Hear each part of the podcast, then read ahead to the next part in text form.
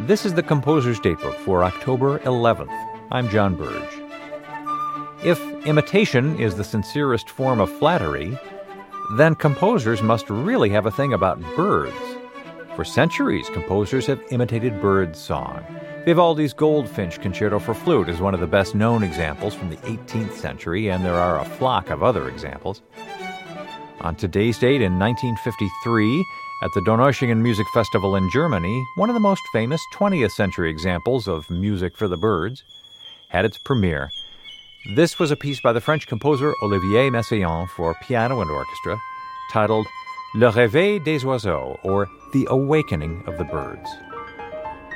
The musical themes for this work were all based on Messiaen's precise notation of the songs of 38 different French birds.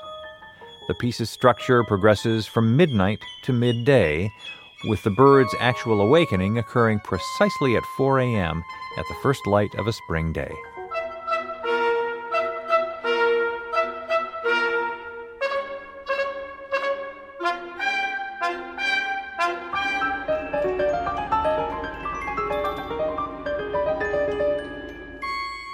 Messiaen's interest in bird songs and nature was as deep as his religious faith.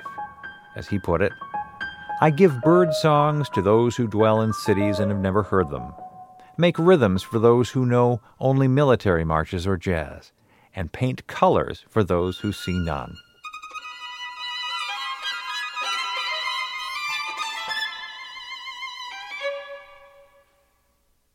Composer's Datebook is produced by APM, American Public Media, in collaboration with the American Composers Forum, reminding you that all music was once new.